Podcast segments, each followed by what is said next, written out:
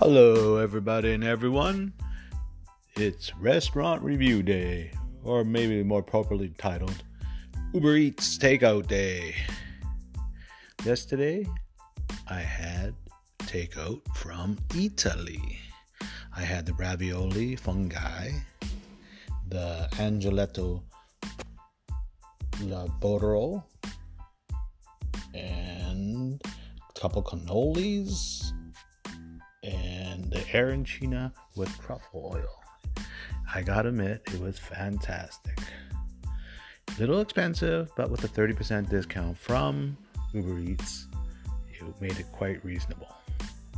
I would give this meal, especially the arancina, four excelentes. Excelente 1, Excelente 2, Excelente 3, and Excelente 4. Italy. The takeout menu was fantastic. Ciao for now, boys and girls.